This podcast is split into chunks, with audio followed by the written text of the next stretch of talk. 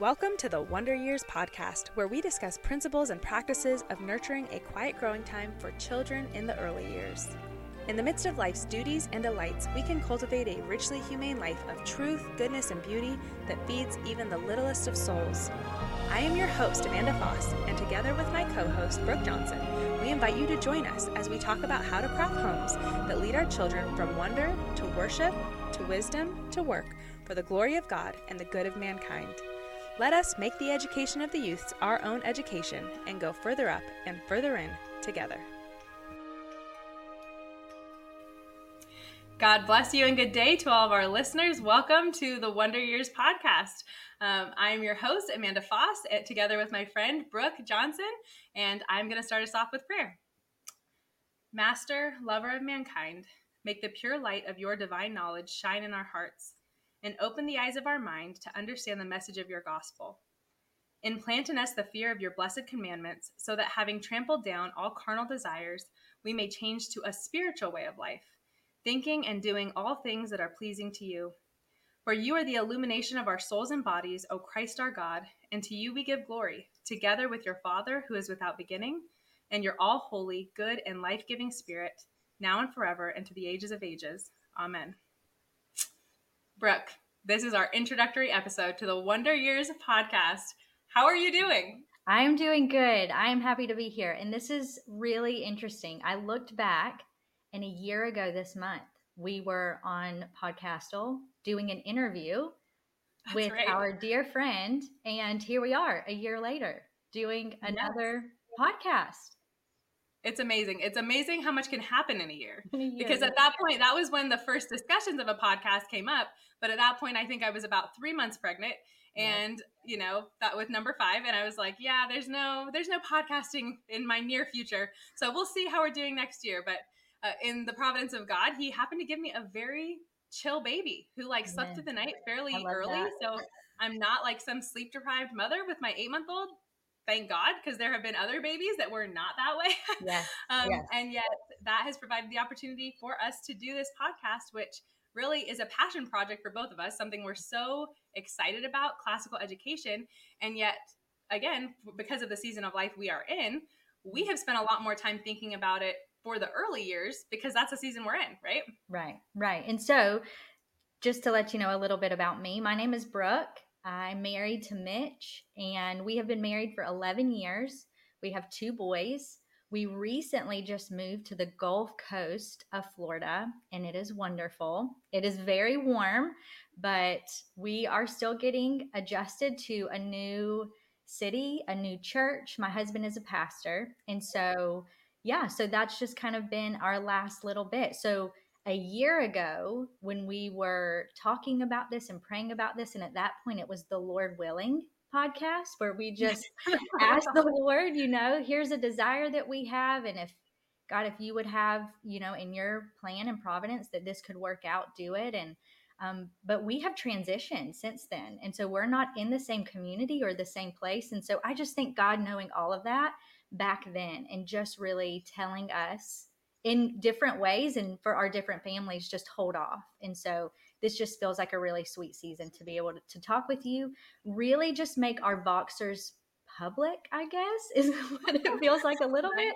Is just Hopefully kind of just some edification for others. And maybe oh a little less all over the place but um just yes, we, it is cheating when you get an outline. I, I mean this is really my dream because an outline can will, will keep us anchored and yet yeah. we can just have that yeah. conversation that like you said we would be having anyway. Yeah. so uh, that's super fun. Uh, yeah i'll introduce myself as well. So my name is amanda foss. Um, I, like i mentioned i have five children. They range in ages from eight years old to the baby is eight and a half months right now. Um, i've been married to my husband patrick for 12 years my saint patrick. Uh, he he's a wonderful guy i think being married 12 years at this point. I don't know where he yes. ends and I begin. It's like we are, we both are so passionate about classical education. Mm. Uh, he was really the one who I can give credit for this podcast mm. even happening because I was like, no, like, you know, I just need to focus on, you know, our kids right now. And he's like, no, like, this is such a good thing that you could do with Brooke. Like, I really think you guys should do it. And um, is, yeah, just as passionate about classical education as I am. So I'm so thankful for his support and encouragement in this to get to do this. Um, I was homeschooled. I was the oldest of 13 kids, and I don't have anything bad to say about any of those things, which makes me pretty special on the internet because I feel like either of those things is people telling you all their horror stories, but I have no horror stories. I like my family. I liked being homeschooled. And right now, actually, like you mentioned, we had gone through life transitions. Um, I just recently moved back home to live close to my parents. Um, so I have my sister in my co op. My mom is there helping, doing like literature class with us. And basically, we're just like living the homeschool mom's dream. So, my mom is a very happy woman right now. But uh, it's been such a joy to be back by family and some of our closest friends. And I'm just so thankful for how even having that support system has afforded us the ability to do this. Uh, but now that you know a little bit about who we are, um, what we thought about for today is we thought, how do we introduce this podcast? How do we really help everyone know what we're about and what we're going to be discussing in this upcoming season. Uh, we just had the idea to walk through our intro. You heard the intro before um, our faces came on the screen if you're watching the video. And the intro really was well thought out. We spent a lot of time trying out different phrases, thinking through different ideas and how we wanted to include them or what to include, what not to include. And so for this podcast episode, we're just going to go through and walk through what the intro says and explain what is all these amazing ideas that are behind it because it is there's so much rich things to talk about. So we'll just start off with the very, very beginning right? Uh, welcome to the wonder years podcast. That is our name. And brooke when I, I had thrown out a couple names to you and yet as soon as i said wonder years podcast you just jumped on that one and were like that's the one. So share with us what was it about that idea of wonder and the wonder years that just caught your attention?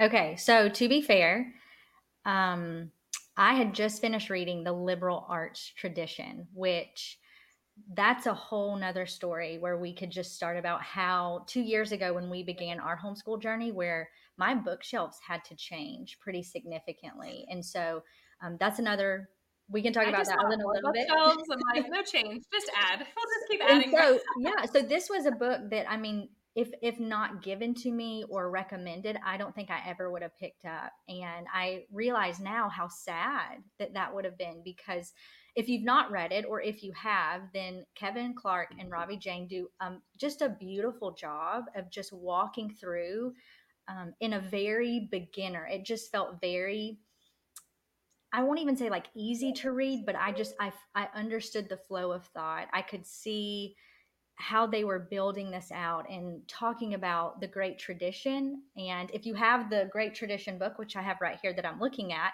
it can be very overwhelming for a new mom to look at that and start to read through the, this great tradition and this you know classical just conversation that has been happening for so many years. And so I will say that I had just finished reading that as we were talking about this.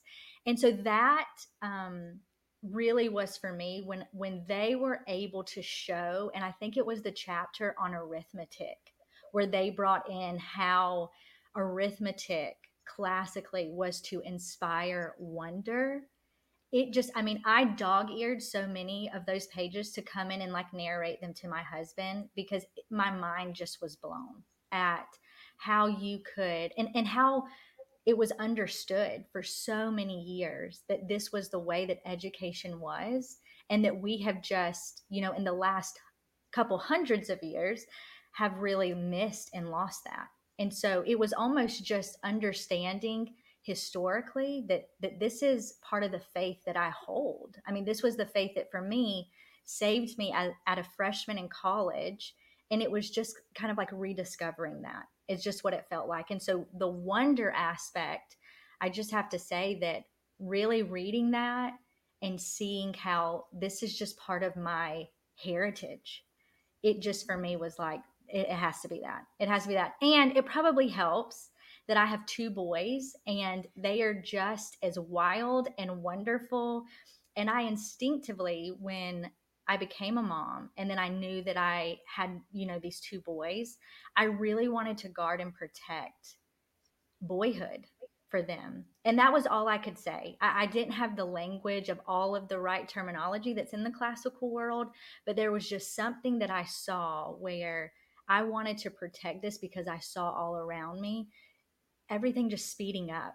And um, so, yeah, so I think for me, it was really reading home education where Charlotte Mason gave me the language that I had been trying to implement in my home, but it just kind of felt isolated. And I'm just trying to do this on my own, detached from any anything or anyone. And so reading um, home education gave me the language, and then Charlotte Mason just opened up the classical world for me and what we like to say the wardrobe. I walk through, and um, I'm never going back. So yeah, it's definitely a very common experience that I think we share that when you encounter classical education, it's like this spiritual rebirth and you're sitting there like but like i already came to christ and yet yeah. i feel reborn like what mm-hmm. just happened right um, it's this it is this wonder filled thing mm-hmm. i think that as moms when we're encountering that sense of wonder ourselves and what we're right. reading and what we're learning about um, or what we're listening to if it's a teacher maybe online we want to take that sense of wonder and transmit it to our children. Mm-hmm. The first time I heard wonder used as it pertained to classical education was a few years ago. I did some courses on classicalu.com with Dr. Dr. Christopher Perrin, and he had one that was just an introduction to classical education. And in that book, he talked about what he said this. He said, All knowledge begins with wonder, enjoyment, delight, awe, and curiosity. And I think especially to a modern mind, we're like, what? Like you can know stuff and not be have wonder. And yet that's where it comes down to the definition of knowledge, right? Mm-hmm. And the classical definition of knowledge was not just facts in your brain it was a relational knowledge right? right and so there's a very real sense in which like you brought up with arithmetic but in so many things right that we have to have that awe that humility uh, mm-hmm. that wonder at god's world as we are learning and we want our children to experience that as well um, the, the definition of wonder from Cambridge Dictionary is a feeling of great surprise and admiration caused by seeing or experiencing something that is strange and new. Which, of course, if you think of a child, everything is strange and new. The whole world is strange and new. And that is one of the great joys of being a mom, right? Is you get to watch this mm-hmm. person who is discovering God's world in all its beauty for the first mm-hmm. time. Mm-hmm. And so often we get to really receive back our own wonder through parenting and through observing them and watching them. Mm-hmm. Um, and yet at the same time, I know we feel the tension that this mm-hmm. world is fallen and our mm-hmm. kids aren't just perpetually walking around in awe and amazement, right? They still struggle with sin and sometimes acting like disinterested in things or not having the curiosity we would hope they would have. Mm-hmm. And so there's that tension there of they have this innate curiosity mm-hmm. and wonder and yet we have to as mothers nurture and cultivate that sense mm-hmm. in them that whole idea this whole idea of how children have it but then also how often part of humanity is that we don't feel the wonder we should have um, can be summar- summarized in a quote that i've been quoting for years that i just love um, from chesterton in his book orthodoxy that i wanted to share he said because children have abounding vitality because they are in spirit fierce and free Therefore, they want things repeated and unchanged. They always say, Do it again. And the grown up person does it again until he is nearly dead. For grown up people are not strong enough to exult in mon- monotony, but perhaps God is strong enough to exult in monotony. It is possible that God says every morning, Do it again to the sun, and every evening, Do it again to the moon. It may not be the automatic necessity that makes all daisies alike. It may be that God makes every daisy separately, but has never gotten tired of making them. It may be that he has the eternal appetite of infancy, for we mm. have simply grown old, and our Father is younger than we. Mm. And when I think about what that sense that I want to maintain and recover in our homeschool, it is that sense that is full of awe and reverence for God, right? That is reflecting that heart of God that we don't get bored with daisies. We don't get bored at, oh, it's just another tree. No, mm. every time is an opportunity for worship. Every time is an opportunity opportunity to be amazed at our creator God. Mm-hmm. Um, and so that's just, we're going to dive into more uh, that Dr. Perrin says about that topic later, but um, let's keep going. So, uh, one of the, the next things we say in our intro is that this podcast will be discussing principles and practices. So, Brooke, talk to us about that. What are principles or practices and why do they matter? Okay, so I'm going to quote Charlotte Mason, and in her, I mean, she has 20 principles of education, and we are both Charlotte Mason, classical Charlotte Mason is what we would say, moms, but she says, um, for what after all are principles but those motives of first importance which govern us and move us in thought and action. Um, and I'll just quote um, Cambridge Dictionary too when they say principle. It is a basic idea or rule that explains or controls how something happens. Now, the idea in my mind, when I think of this, I think of, let's just say, a plant, for example. We just moved from three acres. We had a garden, we had chickens, we had the whole thing. Now, here on the Gulf Coast, we don't have any of those things. But at one time, I was gardening. And if I brought a plant inside that needed sunlight, required water, but I just liked the way that it looked, and I decided that I'm going to stick it over here in the dark and not feed it, not water it, not give it sunlight, it's not going to grow. In fact, it's going to die rather quickly. Well, the principle is that plants require roots and soil and growth and water and sunlight and all of that to grow. So, no matter what I decided I was going to do or how I was going to say to the plant, no, I want you, plant, to come inside to live with me because, you know, I've just decided that it's not going to grow. And a principle works that way. It is, it is truth, um, generally speaking, that this is just the way that the world works. And we have different you know there there are moral principles there are educational principles and um, charlotte mason would go on to use the example of fire burns and water flows. Those are just two things that they're not changing. Fire is always going to burn and it's going to continue to burn. And water if you put it in a porous you know dish it's going to flow out and those things aren't changing just because you decide that they're going to change or, or you want them to. And so a principle just kind of acts like that, where for me, it think I think of it as like guardrails, where this is just what what Psalm 16 talks about that the boundary lines have fallen for me in pleasant places. Indeed, I have a beautiful inheritance. And I think of that often that God has given us in wisdom principles for the way that human beings are formed. He's given us principles in the way that um, marriage works best. He's given us principles of, you know, like I said, just like gardening principles and just the way that He has created His world to work. And we can decide to submit ourselves to those or not, but the principle still stands. Like that's not changing. But I actually took a class from my friend Amanda Foss who talks about. who talked about this in a, much deeper way that was so insightful. I mean, over a year ago, I think, right, you did a class on Aristotle's you know the the cause the causes which was so new to me. I had i had never heard of that until you did this class and i still right before the school year started i went i went back and listened to it because it was so foundational for me. You're so sweet yeah, I was just the reason I did the class was because I went to Brandy and was like, "This is the most." Uh, my teacher, Brandy Vencel at Afterthoughts, and I went to her and was like, "This is the most amazing thing. Like, we need to make a guidebook for this information." And what like, and she kindly allowed me to be included in that, which I was so thankful for. Yeah. Um, but as you're talking, I'm listening to you, and it really was just making me think how the question of authority is a big topic today, mm, right? Because we live yeah. in a time where everyone is being told to look into themselves, right. to you know find the truth inside, follow your heart, as Disney mm. will tell us over and mm-hmm. over again. And the classical tradition, classical Christianity, comes in to tell us that your heart is deceitful. Mm-hmm. It's not always right, and in fact, you need to look to scripture, to the, the divine revelation of God, and then even general revelation in creation right. to learn and to receive knowledge.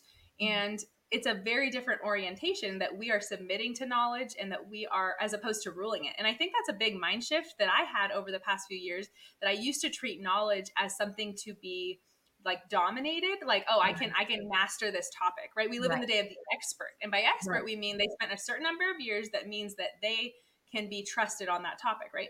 Um, but really, knowledge is so much bigger than that. Mm-hmm. Um, and it's also the, the authority for a person is not in themselves, even for a quote unquote expert. It needs right. a, a, true expert will be someone who has gone to the sources, has looked to the ancient paths of wisdom on mm-hmm. whatever area they are, you know, interested in or studying, and then can express that and communicate it. And I know for both you and I, we are not here to share our opinions. We're not interested in that. Like, we are both 30 something. We are not sitting here thinking that we have any wisdom in ourselves to offer anyone, which is why mm-hmm. talking about principle, principles before we address practices is so important because we know that there is a need in the classical world to be talking more about what are the practices of these principles for young children because so right. often the content is geared towards those with you know either children already in school lessons and above understandably because you know it's about education, generally speaking. Um, and yet, one thing we know from Charlotte Mason is that education does not start at six years old. It's your yes. whole life. It starts back even when they're little. Uh, and so, we want to be talking about those practices and the practical ways to apply that. We know as moms, you know the number one way we tend to think as mothers is what can i do in this situation how can i help what can i how what can i feed my child or nourish their soul in this way or we think very practically but mm-hmm. we don't want to start with the practices because what ends up happening is that we often could intake practices that actually were built upon principles that are harmful, right? Whether mm-hmm. that's a low view of man or something else. And so, just as you're speaking, that just came into my mind. Like, this well, it, it, it, it ends up it ends up working against right your ideal. So if you have which for us who are Christians and certainly in the classical tradition, Christ is our ideal type, right? That's where we're headed. That's where we're moving. And that's where we are moving our family and our children. And so when you, and, and this is so common, I see this and, and I felt this because I am very new to thinking this way, I would say within the last two years. And if we just really right the second pause this and went and got on Instagram, which is really, I would say, our generations, this generation now that is homeschooling, where we go to look for inspiring ideas or we see a friend or we, you know, that's just kind of where we are at, where most women our age are at. And what's what's in a way unhelpful is that we will go there looking just for the practical. Tell me what to do on Monday morning. Today was Monday. We had, you know, a scaled back lessons today. And, you know, but I can remember feeling that angst of these are all great ideas, these are great principles. I do not know how to sit down, you know, at the table on Monday and then practice them. And so when we then go to these places or look at these blogs or listen to these podcasts and we're just looking for the principle, just what you said, if we don't have the principles or the philosophy in place, then we can very easily adopt and start to implement in our home practices that are working against those principles that we are really and we won't know it. I think that's i think that's the biggest danger is we will think right in, in all of our zeal and all of our excitement in these little years we will think see we're doing the right thing when in reality it's really working against the larger vision because we're zooming it we're zooming in just thinking what do i do today? But instead we really need to be thinking education is a long view you know we have to be thinking at the of the person you know at the end right right what what is the goal at the end of my homeschool career? And that is going to help again for me thinking of guardrails that's going to help me decide what i bring into my home what i practice in my home when i really keep that in view. But there is a great temptation just to kind of jump straight to the practices because we just need to know what to do and we don't want to waste these years or what am i supposed to do if i'm not doing education yet formally? Am i just like twiddling my thumbs and building blocks? Is that all that we're supposed to be doing? And sometimes it can feel like that and so um so yeah so I, I just think it is and i felt that way too. I felt this all sounds so great. I love everything I'm hearing. I don't know what to do because I was not educated classically and I was not educated even in homeschooling in, in a way that really honored the image bearer. And so I really have, I mean, I just said we just finished first grade and I just went through first grade again classically. And so, yes. and, and it was so um, humanizing for me. I mean, it was so life giving at 32 doing first grade all over again was a gift to me. Yeah. Well, and that's where I'm really excited because our first episode after this one is going to be all about mm. the mother's life, becoming a mother of virtue, and how we as mothers, instead of the modern mindset of, oh, being a mom to preschoolers is you get down on their level and dumb yourself down for, to them Instead, the classical mindset is no, we invite our children into a rich and humane life, into truth, goodness, and beauty that we are embodying in our in our food, in our books, in our time together spent as a family, on our walks, in our nature study. All of these things come together to create a holistic life that doesn't just feed the soul of the child, but also the soul of the mom as well. Um, uh, we could talk about that all day. So we're going to keep going. Uh, the next thing we say is that we're discussing the principles and practices of nurturing a quiet growing time for children in the early years. Now, that phrase, a quiet growing time, is famous or infamous, I should say, in the classical Charlotte Mason world at this point. Um, but it was actually a quote taken regarding children being outdoors, being outside, in Charlotte Mason's volume titled Home Education, which I'll read right now. She said, In this time of extraordinary pressure, educational and social, perhaps a mother's first duty to her children is to secure for them a quiet growing time, a full six years of passive, receptive life, the waking part of it spent for the most part out in the fresh air. So that's the original context. To the at this point, fast forward to today, and generally speaking, people will use that phrase of a quiet growing time just to refer to children maybe six and below, right? Before formal lessons have begun.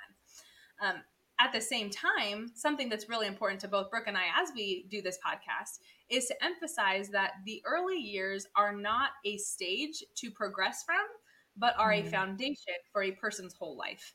And so mm-hmm. it is not nothing that we talk about, even if we're talking about things as it pertains to say babies and toddlers. Uh, in the motherhood episode, I hope to talk a little about a little bit about even pregnancy and what how we can prepare as pregnant mothers for these seasons of having children. Um, but regardless of what we're talking about in that way, it's not that oh this will only work until they're five and then you're done. Like it, it once it's six years old, first grade, it's time to hit the books and you know hit the ground running no, you're slowly building up in the early years, working towards those first years of lessons. And then, even when you're in that, what um, Charlotte Mason called Form One or uh, first, second, and third grade, that is still a gentle, slow expansion happening where each year you're layering on a little bit more, you're spending a little more time on lessons, you're helping them grow that habit of attention and it's very gentle but it's also more than anything a deepening of things you have already begun even before they were school age right we don't we don't start looking at god's world at six years old right we have mm-hmm. begun that habit of attention and looking and observing flowers and trees and rocks and little creatures and bunny rabbits or goats or whatever animal someone has all of those things are opportunities to begin things that that will only grow and deepen as they grow older mm. Um, there's a great book on that topic uh, called A Thinking Love by Karen Glass. And she basically takes Home Education by Charlotte Mason and takes out all the parts that are not as relevant to the modern person, right? About like the type of clothing to wear in, you know, 1870s England, like not necessarily the top things we need to know. And so, and it's a really helpful resource because she even provides discussion questions. My mm-hmm. co op uh, that I was in last year, we used it uh, for discussion for a book mm-hmm. study and it was just really well done because it really boils down like the most important information from home education and mm-hmm. then expands on it and gives opportunities to think it through narrate etc so let's keep going. So in the midst of life's duties and delights we can cultivate a richly humane life. Brooke what comes into your mind when i say that like when we say that phrase like a, a humane life? What what are we meaning by that? Children are born persons is what comes to mind. And I learned that from Charlotte Mason, which is her first principle, but I don't think I realized. So, just a little backstory. When I was saved at 19 in college, I did not grow up in a Christian home. And so everything was so new to me when when I came to faith at 19.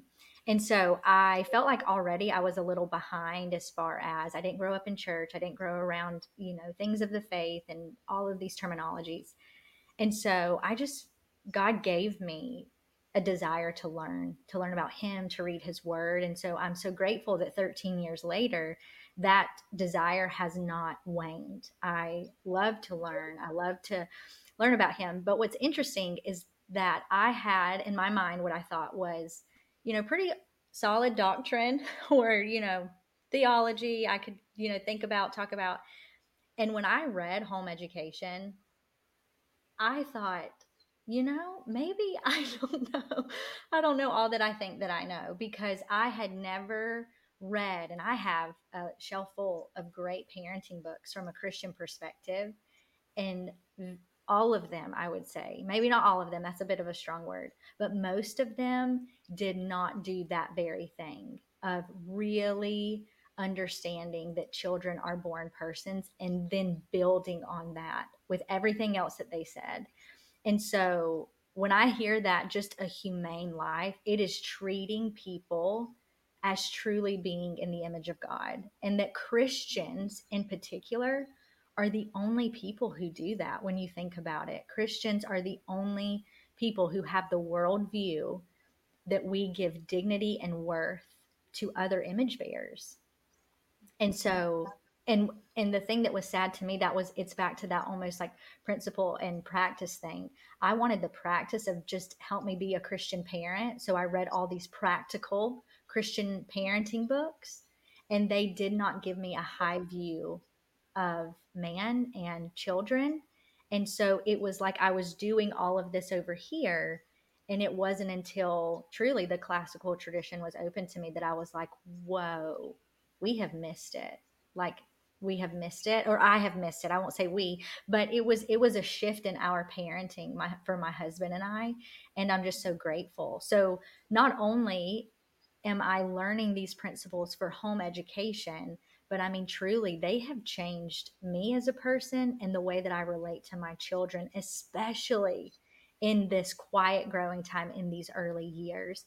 And so a lot of people are shocked when i say we read really good books.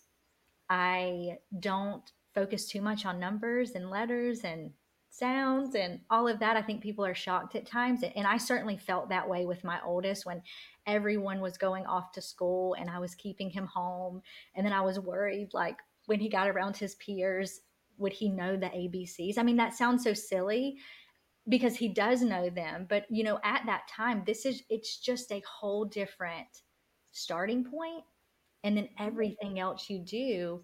But at the same time, it feels a little awkward because people that are not, you know, pursuing the same type of life, and because it is a holistic view of personhood, then it, it can feel a little like unsettling to the first time i think homeschool mom when you're just like and i know with you saying that you know you're a second generation homeschooler so maybe you um, don't feel angsty at all which is amazing.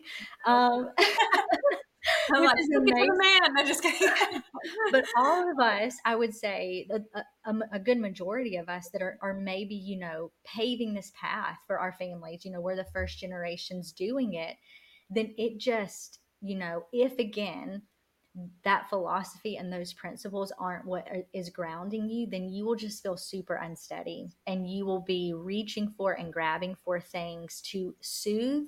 In a lot of ways, I think an insecurity or an or an anxiety that the Lord, when when you take that to the Lord, He can deal with it. But when you're picking up, you know, another book or researching more curriculum or no, he's so behind now because I just had a play date and he doesn't know how to count to 10 and you just feel like you can just lose your footing so easily and so i think thinking of that hearing you read that is just a reminder that you know this is a whole life and again it goes back to you have to have a long view because if i'm just thinking of six and under then well number one i have just missed it but specifically there is so much richness in that time for laying this foundation that is going to help exceedingly when you get to formal lessons.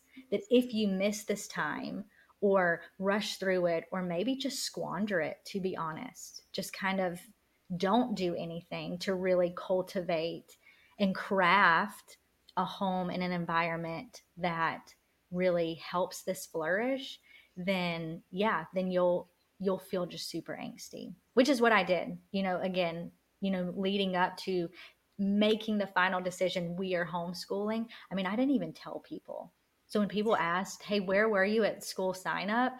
I just felt so like, oh, nervous. Was that today? Whoops. That today? I felt so nervous just to say, you know. Then I went. I mean, this is a true story. So if anyone out there is listening, can you know, I'm with you. You're in good company But really, I mean, it was so new even for my family that when they were like, Hey, is he starting? I just went off, you know, he has a summer birthday. It's late. We're just going to keep him home another year. When I knew what I was doing, I just did not have the confidence to say it. It just felt way too, what's, you know, and so, and I don't think that now, praise the Lord. But, you know, really starting out, that's what it was like. I mean, it just felt, who do I think that I am? You know, going back to almost what you were saying about the expert and here I am thinking, who do I think that I am that I can do this?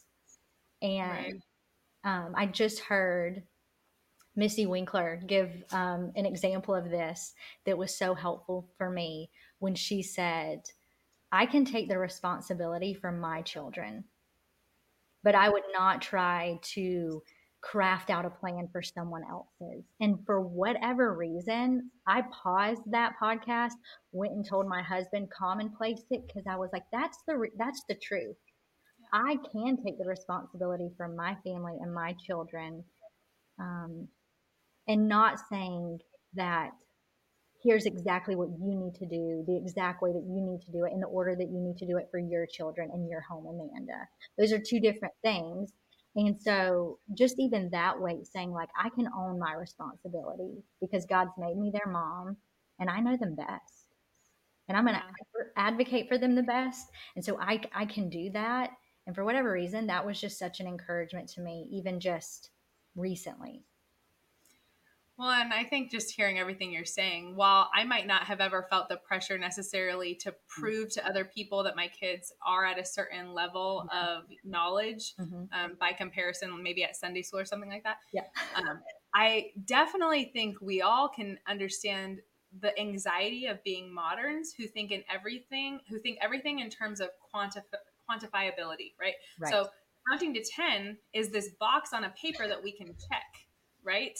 Um, snuggles on the couch reading a book. You could check out the book. So maybe if you like really need a list okay write down the book. But there are so many things happening in that moment mm-hmm. that cannot mm-hmm. be oops your video stopped. Let's see. Oh there you are. Um, there are so many things that cannot be quantified about a nourishing and enriching life. Yeah. um, now when we talk about humane i think everything you said was just so true and so uh, so right on. Um, but the word that comes to mind from a classical perspective is that of humanitas, right? You hear a lot mm-hmm. of people in the classical world talking about, right? It's the humanities, right? Um, the humanities are those things that refer to nurturing a person to reach their full capacity, to mature as a human and their abilities that are unique to human beings, right? Mm-hmm. Language, creating, speaking, building right? These animals cannot do these things. Humans do these things. And so, as we are seeking to create a humane environment for our children, it's an opportunity for their verbal self, their creative, uh, imaginative self to express their humanity. And we see there's so many ways in which the modern time, where everyone is treated like a machine and where we are so focused on productivity at the loss of a quality life, right? So our goal is for a child to be properly educated growing up to be ordered rightly, right? To be ordered towards God, towards the universe, and towards man, right? Those are the threefold categories that we can evaluate. Well, humans are worshipers of God. Humans love their neighbor. Humans behold creation and once again tie it back worship God, right? So it's this threefold part and process that goes into leading this humane life. So we want to make a distinction, though, that when we talk about somebody leading a humane life, um, we're not talking about their value as a person. So there's a fancy word for that. It's ontology, right? Which is the study of being, what something is in itself. And so a person is an image bearer of God. That's who they are, right? A person, whatever they do or do not do, that doesn't change. That on this earth, they are a human made in the image of God. Mm-hmm. But there are ways in which a person could live in harmony with their creation creation as an image bearer or disharmony with that. And part of parenting young children is this process of teaching our children to live out their humanity. So I have another quote from C.S. Lewis from Abolition of Man. He says, The little human animal will not at first have the right responses. It must be trained to feel pleasure, liking, disgust, and hatred at those things which really are pleasant, likable, disgusting, and hateful. In the Republic, the well nurtured youth is one who would see most clearly whatever was amiss in ill made works of man or ill grown works of nature, and with a just distaste would blame and hate the ugly even from his earliest years, and would give delight, delighted praise to beauty, receiving it into his soul and being nourished by it, so that he becomes a man of gentle heart. All this before he is, a, he is of an age to reason, so that when reason at length comes to him, then bred as he has been, he will hold out his hand in welcome and recognize her because of the affinity he bears to her. The simple version of this is, as Brandy Vencel would say, exposure breeds taste. Hmm. So when we're talking about cultivating a humane life, it really comes down to the atmosphere of our home, the hmm. way we order our days, the way we spend our time, the things we have our children do with their bodies, the food we feed them with, the books we read them, all these things cultivate them as a person and are ordering them towards the good. They're they're helping them again live into their nature as made in God's image. Mm-hmm. Um, and so that's where you know I know for both Brooke and I, we would fundamentally reject any worldview that sees children as like a less evolved human being or less valuable in any way, having less dignity because they can't make their own choices. And an adult could come and impose their will on a child. So therefore, the adult is some superior in some way. We would reject that, right? Uh, kind of like you were talking about earlier with uh, your parenting, Brooke. It's so true that a big change that change in my mentality, I should say, even more than my practices, though there were certainly many practices that also changed, was just realizing that as a godly parent, I do not have a right to manipulate my mm, children. Yeah. Right? Like yeah. that's inhumane. Yeah. It is inhumane to wield fear, intimidation, um, bribery, you right. know, rewards. Right. Wield those as tools against my children because as the older person, I know what I could use to make them do what I want. Right. Right. A right. very different mindset versus using whether it be discipline or habits or the presentation of living ideas to nurture them towards mm. godliness, to nurture them towards righteousness, to, to do it from a place of love, and to always do it with the goal of their best interest in mind, right? It's never about my convenience. It's not right. about what is easy for me, but it's about what is best for them. Right. And children have great hypocrisy radars. They know when we're doing things that are what's because it's best for them versus when we're doing it when it's best for ourselves. The more children I have who can talk, the more I'm aware that they are very aware of that because they will tell me. this, listening to you makes me think of the. Um, I'm not sure if you've read this, but the James K. Smith, the what mm-hmm. um, you are what you love.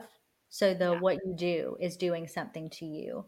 Yeah. And who was it? The Ordo Amoris. That the, the rightly ordering of and I mean just listening to that last little bit that you said, I mean, when I just think of motherhood in regard to what you just said, we are just so far from that reality and that understanding.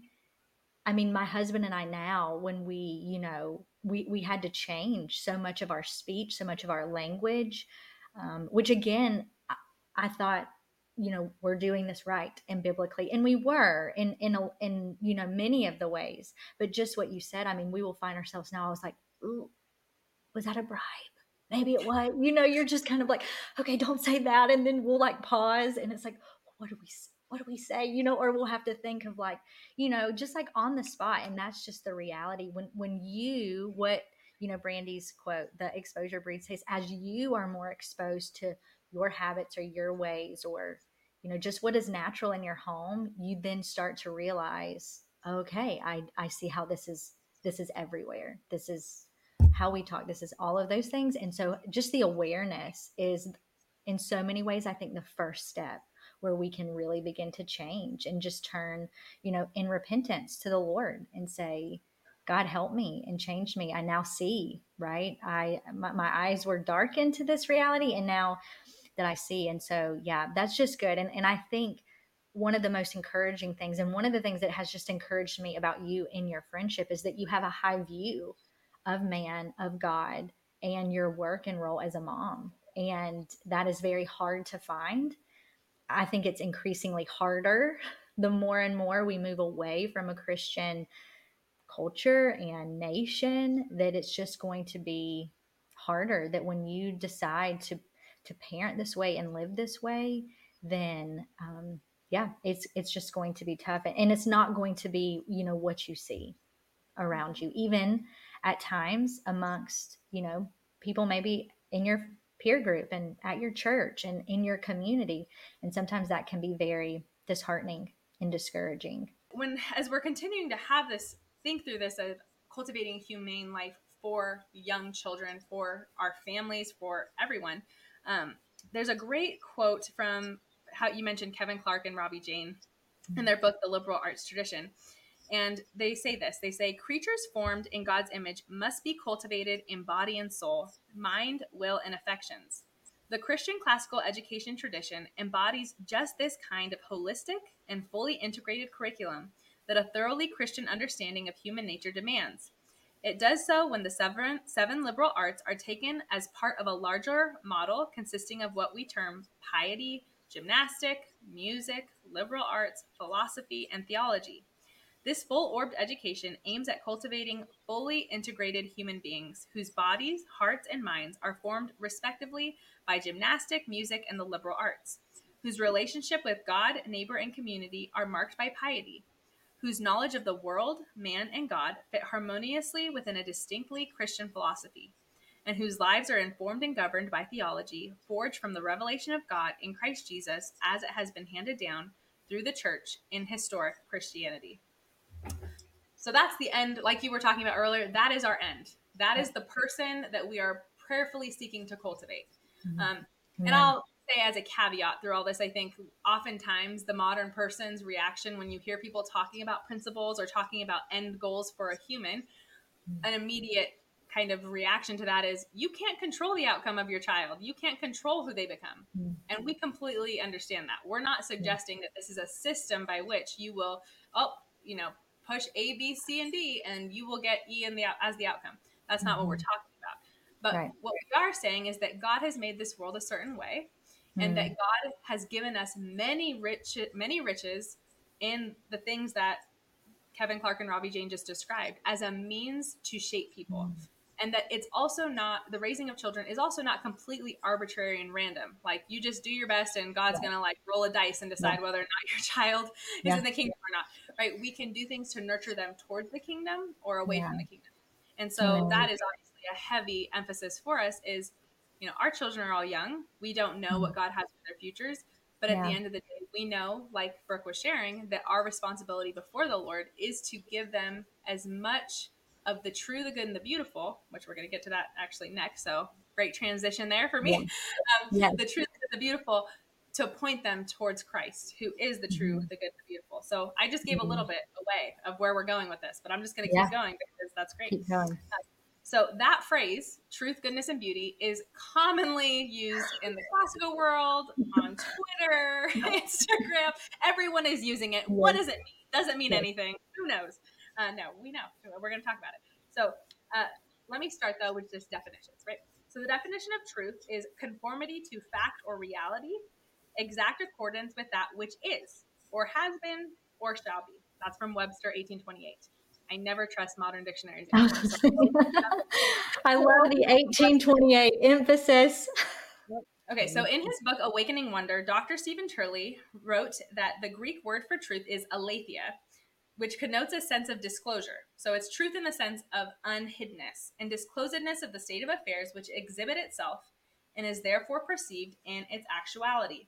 Right? We live in the day that is very much captured by Pilate standing before our Lord, right? Of what is truth?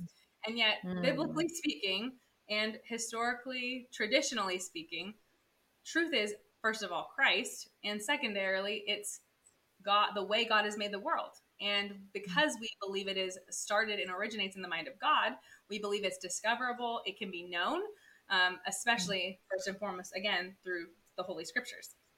I'll keep mm. going. Goodness is excellence or perfection, right? So the creation account in Genesis, God saw that it was very good. The term mm. agathos, agathos good, is an, an adjective which can, um, can, I'm sorry, hold on. I'm going to read that again. The term agathos, good, is an adjective um, that connotates the significance or excellence of a thing or person and was eventually developed by philosophers to designate the goal, purpose, or meaning of existence. That's another quote from Dr. Turley. And then thirdly, you have beauty, which is intrinsic order, harm, harmony, symmetry, a pleasing form that moves the soul towards it. In Webster, it says the word beauty is used to express what is pleasing to the senses or to the understanding. Beauty armed with virtue bows the soul. I thought that was so beautiful. Mm, I love that. The thing about beauty that I think is probably the thing that we have to put the most effort into defining uh, is that we're not merely talking about aesthetics, though it's certainly not less than aesthetics, right? We're, we're not trying to suggest that beauty is only transcendent and has nothing to do with the material world. No, it definitely has to do with the material world. Mm-hmm. At the same time, the thing as I was researching this and especially reading Dr. Turley's book is the emphasis of classical writers throughout history was that beauty is this thing that moves you. Mm. And you really can see that personified in in um, in Greek stories through the muses, right, who move you with wonder towards the good, the true, and the beautiful, or through sirens, right, who could move you towards evil and wreck yeah. your life, right. Uh, we're definitely going to have to ha- talk about that as we talk about women, right? Because yes. um, spoiler alert, God made women to be beautiful, and yeah. there's a whole lot that goes into that, though, that comes with this idea, though, that beauty moves you, but it's moving you towards something. Mm-hmm. And so mm-hmm. there's a mm-hmm. positive mm-hmm. way we see this and a negative, right?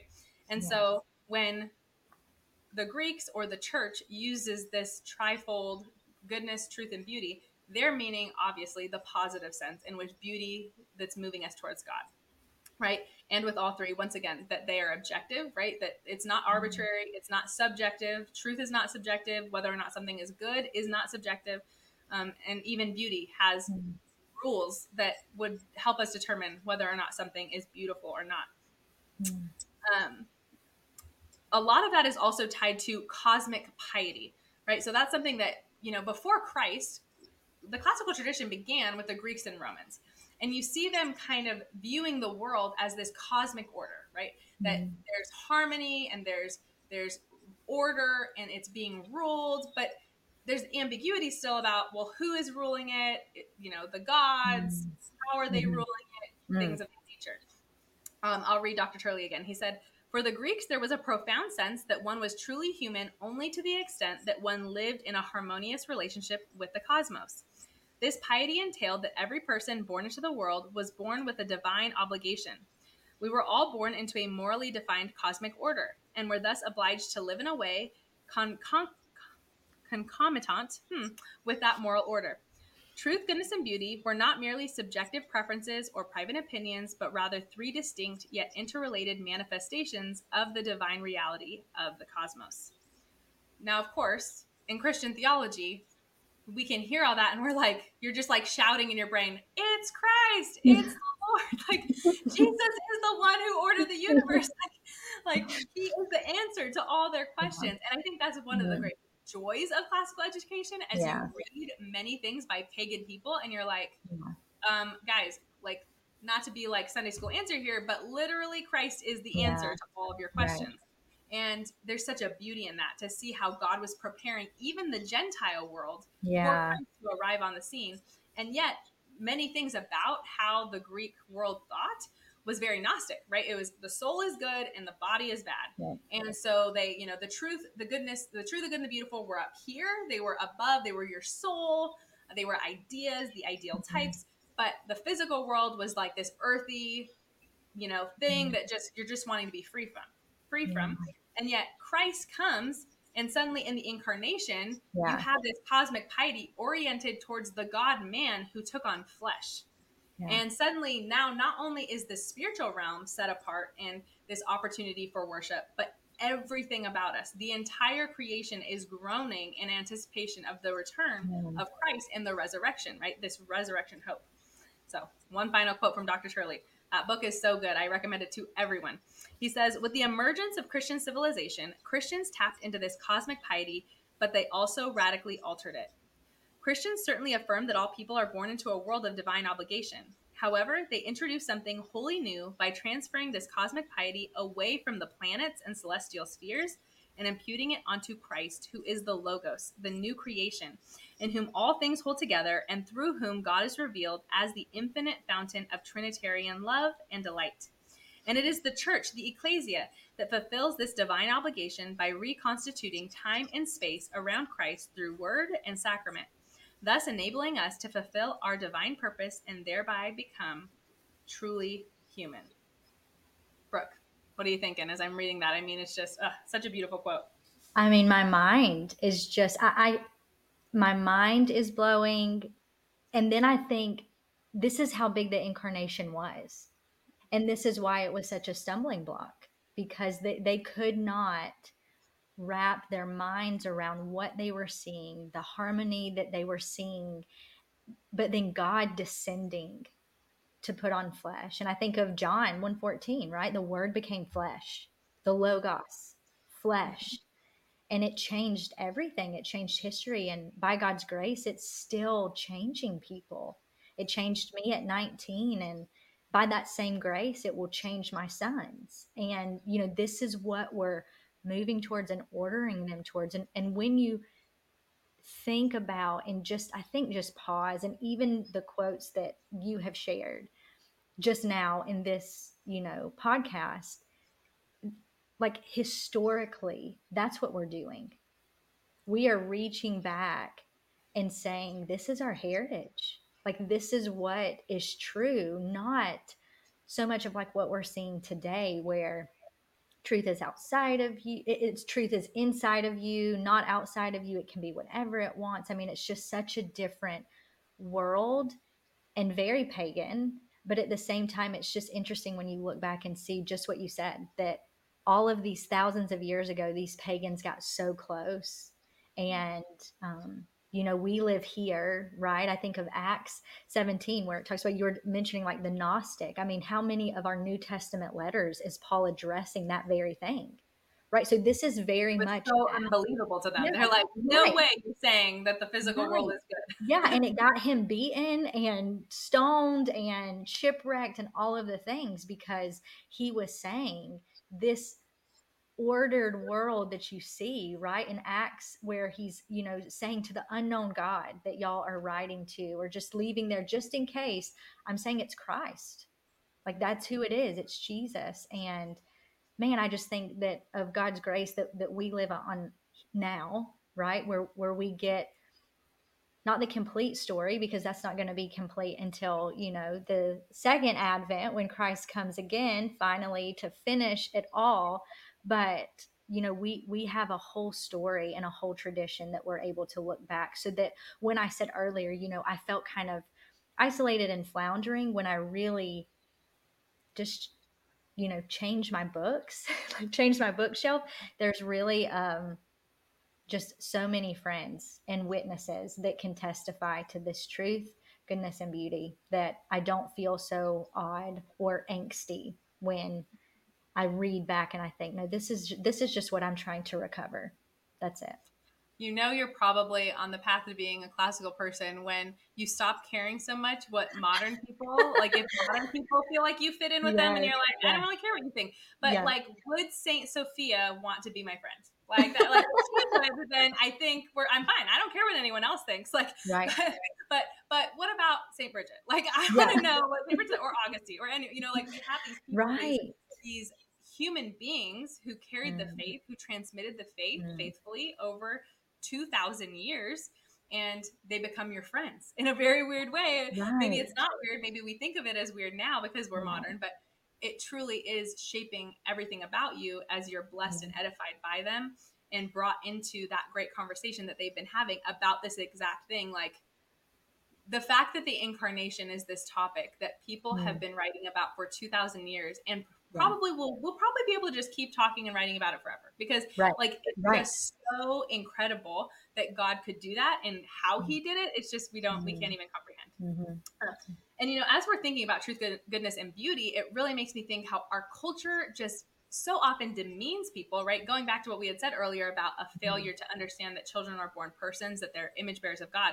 But if you think in terms of truth, goodness, and beauty, we're habitually demeaned through terrible aesthetics, right? Spectacle driven entertainment. We think that children have no interest in learning unless we make it a show for them. Um, information driven educational methods, right? That treats them like a brain on a stick or a brain with a bucket that just, we're just going to put all the right facts in.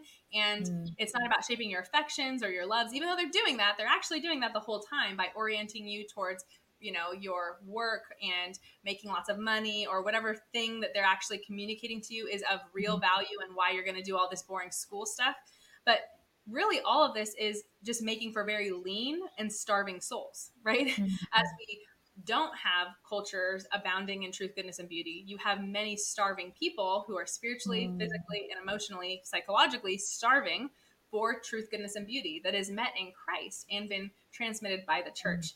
Um, I think I don't think it's a surprise to have read many articles that suggested that coming out of 2020 and all the upheaval mm. of that year, that many people have started going to church because they're craving yeah. it so much. Right. And they found out that living at home alone watching Netflix all day every day was not a satisfying mm-hmm. life.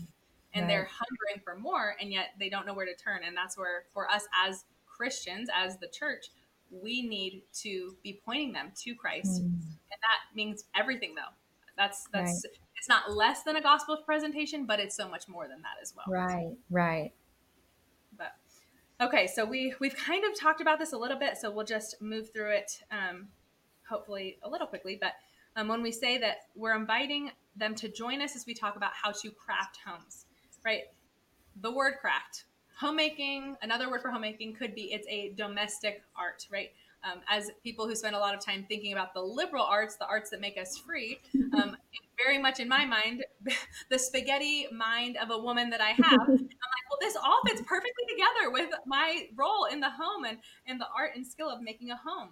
Uh, right? Proverbs 14 1 talks about that a right. wise woman builds her house and the foolish one tears it down with her own hands. That is a word picture that can cause me great trepidation as I realize the work of what we are doing, that this is not right. a small that there is a great responsibility, like you said earlier. And thank God we only have to take responsibility for our own children, right? It's not our right. job to solve for the whole world. Um, but that alone is is a great job.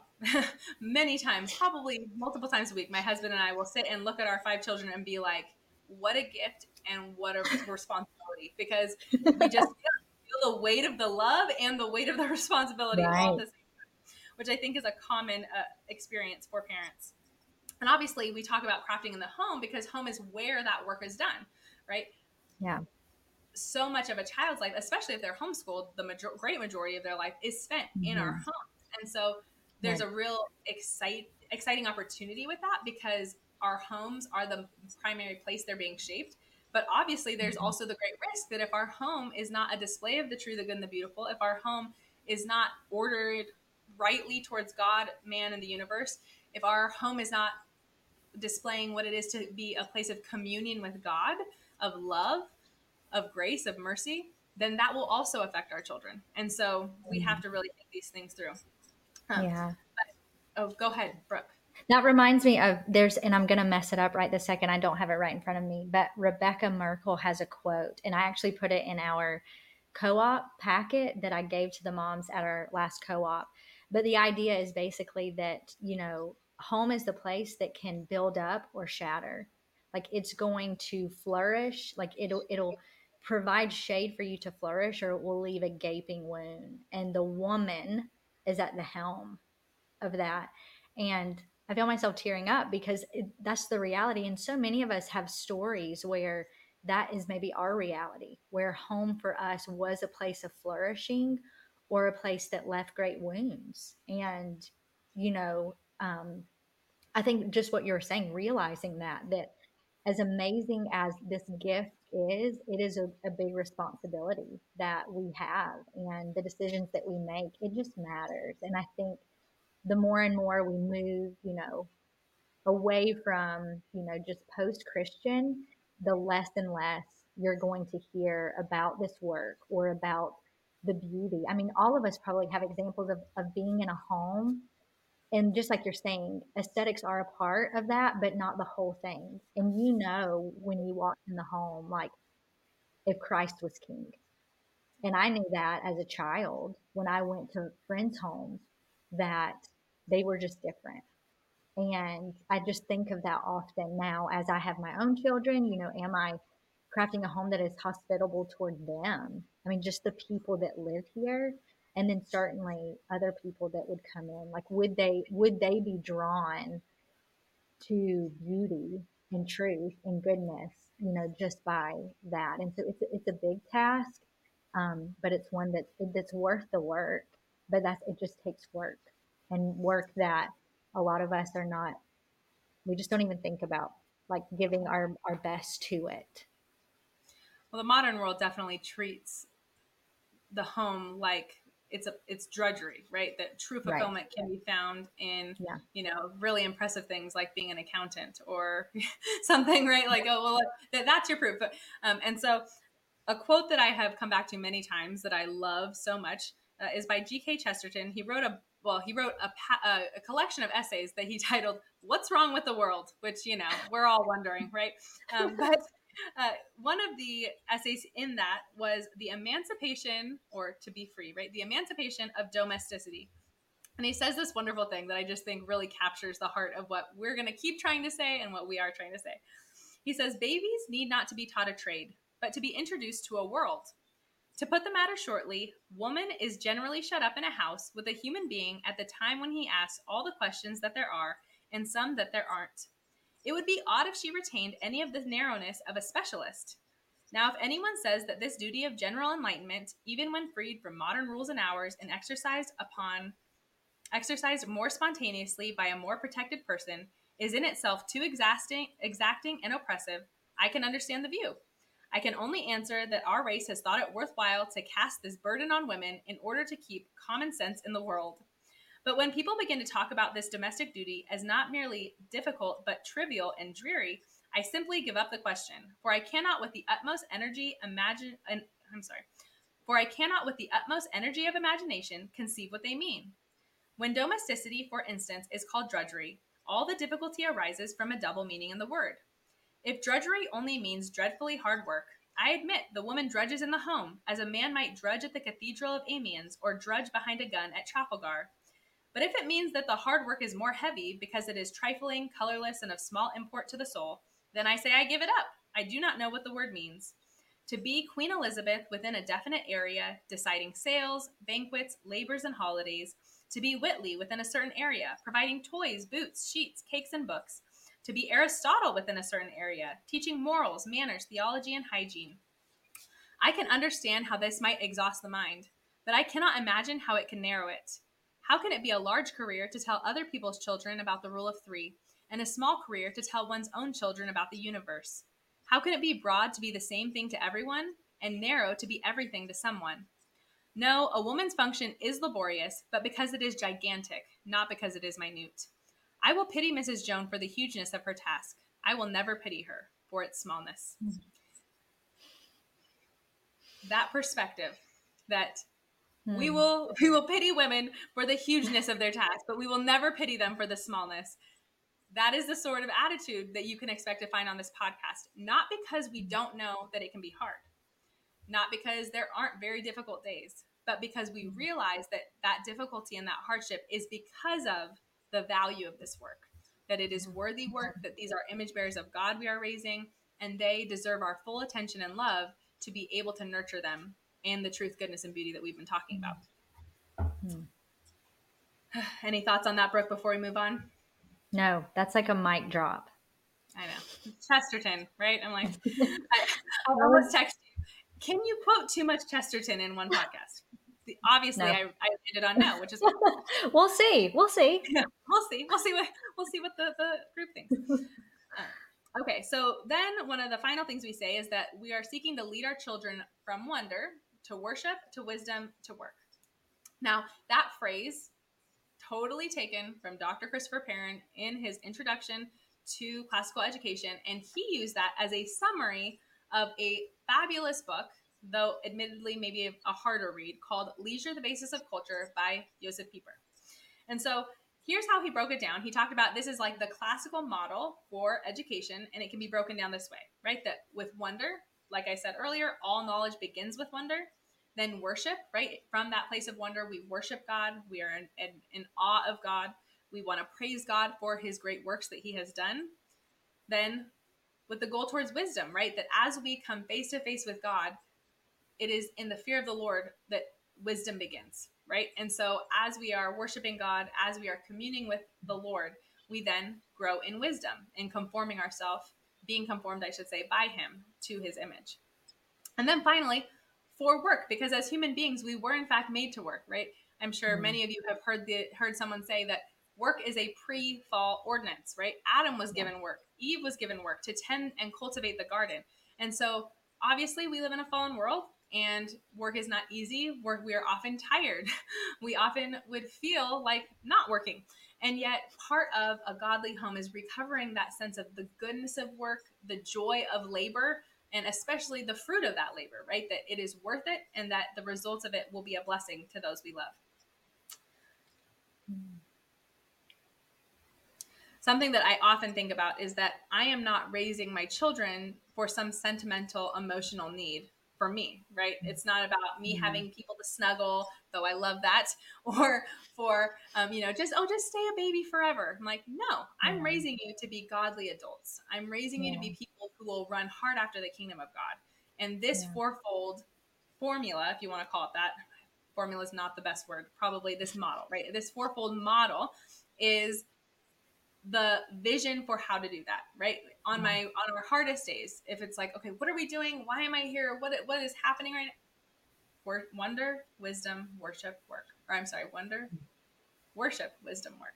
Right? Yeah. that is what we are striving for in our homes. And it can just reorient us again and again as we look back to to christ and the source um, as we craft our homes and make them something that honors him lord willing. Mm-hmm. Our intro then says, We're doing all this for the glory of God and the good of mankind. Take us take it away. what are we okay, talking so about? my first yeah, so my first thought was what is the chief end of man? Man's chief end is to glorify God and to enjoy him forever. And that for me has just been almost what you said an anchoring or a, a peg that I can go back to when I think uh, on those days of what am I doing? What am I here for? And it's this the greatest commandment summed up love God and love neighbor. And sometimes when I'm, you know, like in a frenzy and I'm wondering the exact same thing, I'm going to use the model that you just gave because um, that's really helpful. But before that, then I would just ask those questions. You know, the glory of God is the manifest beauty of his holiness just what so all of that the truth the goodness and the beauty that is what we're after. Um, and one of the verses that came to my mind as i was thinking about this is Second corinthians 4 6 which says for god has shone in our hearts to give the light of the knowledge of the glory of god in the face of jesus christ. So again if christ is our ideal type that's just where we're headed. And on days when it feels like i'm failing and i have failed and i need to turn in repentance to god and to my children or to my husband, then I can just say, Am I loving God?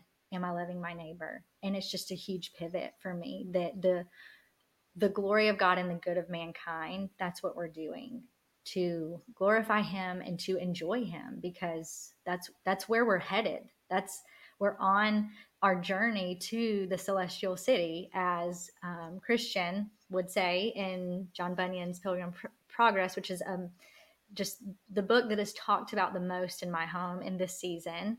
Um, my son has just been captivated, my oldest, by the idea of that. So Christian comes up in just about every conversation every day.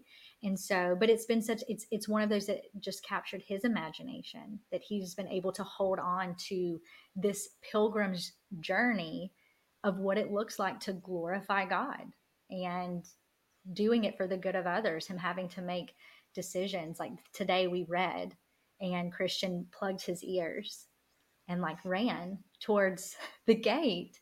And my son was just like, why did he do that? You know, was it because he didn't want to be tempted to turn around? And I was just like, yeah, like, because when God calls us, we obey like we are his and when he calls us we we follow him like our response is obedience yeah so and so it's just it's one of those things so man it's just the glory of god and the good of mankind that's what we're doing uh, yeah that's you you already kind of went where we're going, which is with repentance, right? Because as we often recognize, we're not doing things for the glory of God, or we haven't rightly been loving man. Suddenly, it's like, oh man, I have a long way to go. Um, yeah.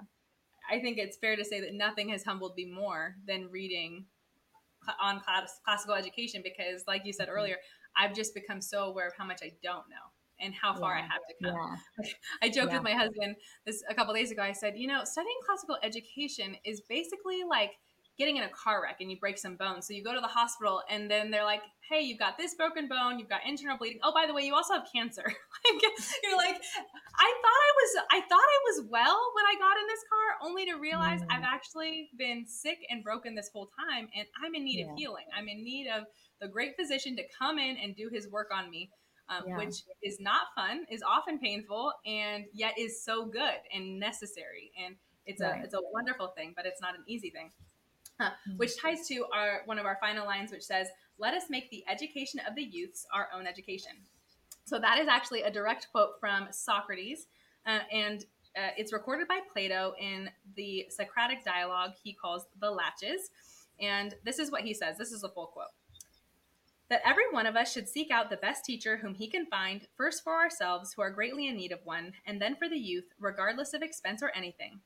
But I cannot advise that we remain as we are, and if anyone laughs at us for going to school at our age, I would quote to them the authority on the authority of Homer, who says that modesty is not good for a needy man.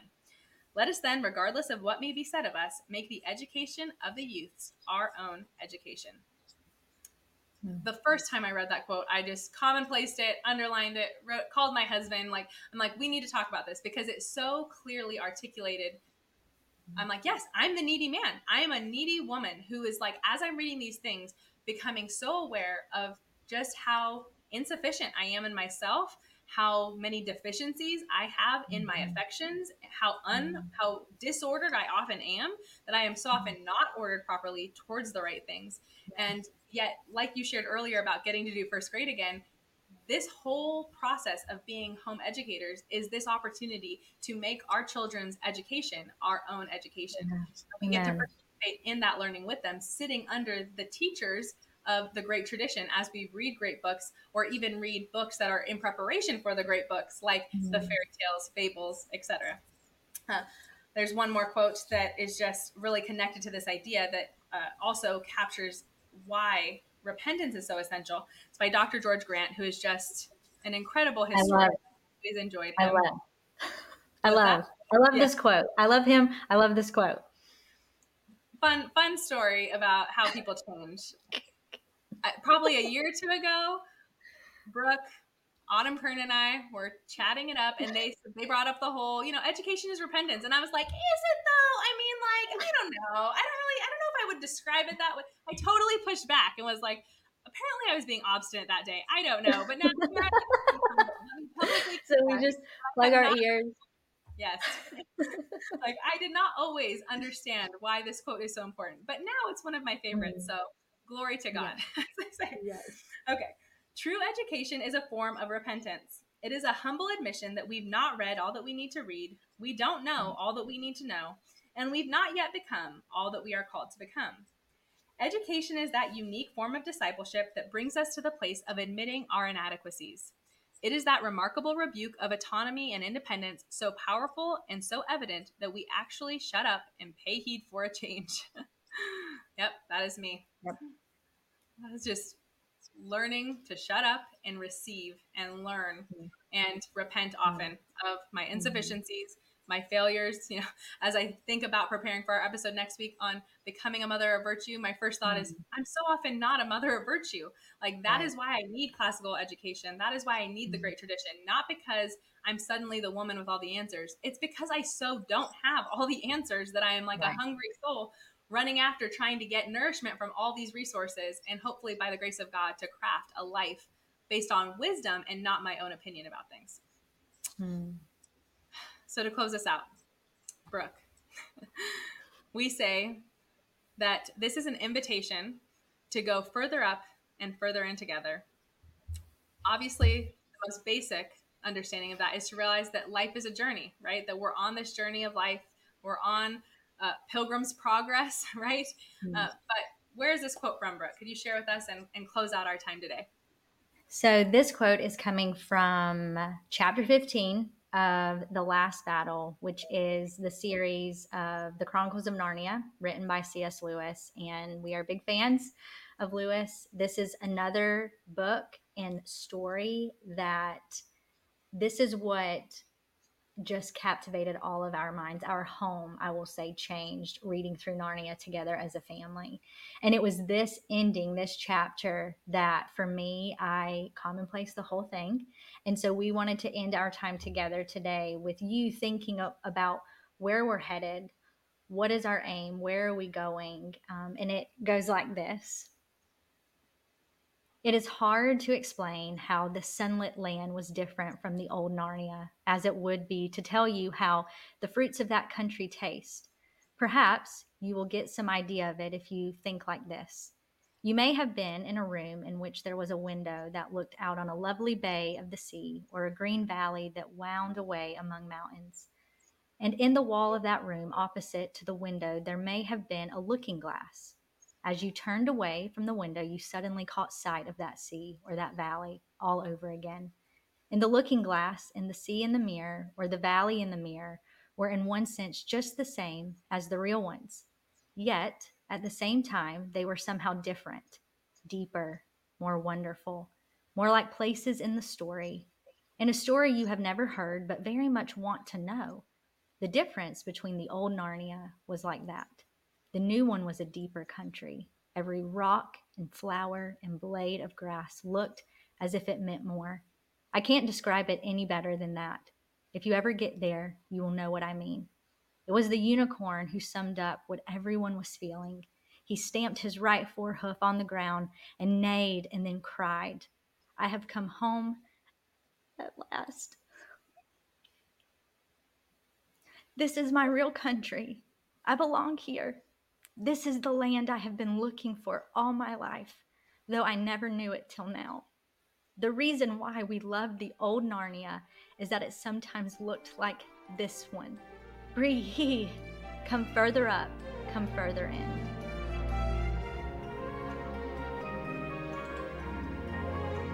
Thank you for joining us today as we sought to participate in the great conversation. You can find our show notes for today's episode, including all the quotes and book titles mentioned, by heading over to the Wonder Years Podcast Substack. If you have any questions regarding today's episode, we would love to hear from you at wonderyearspodcast at gmail.com. In addition, we would so appreciate it if you could take a moment to leave us a rating and review. Finally, you can find both of us on Substack. My Substack is titled A Classical Woman, and Brooke's is A Pilgrim's Way. Brooke is also on Instagram at her handle underscore Brooke Johns. Cheers, friends! Until next time.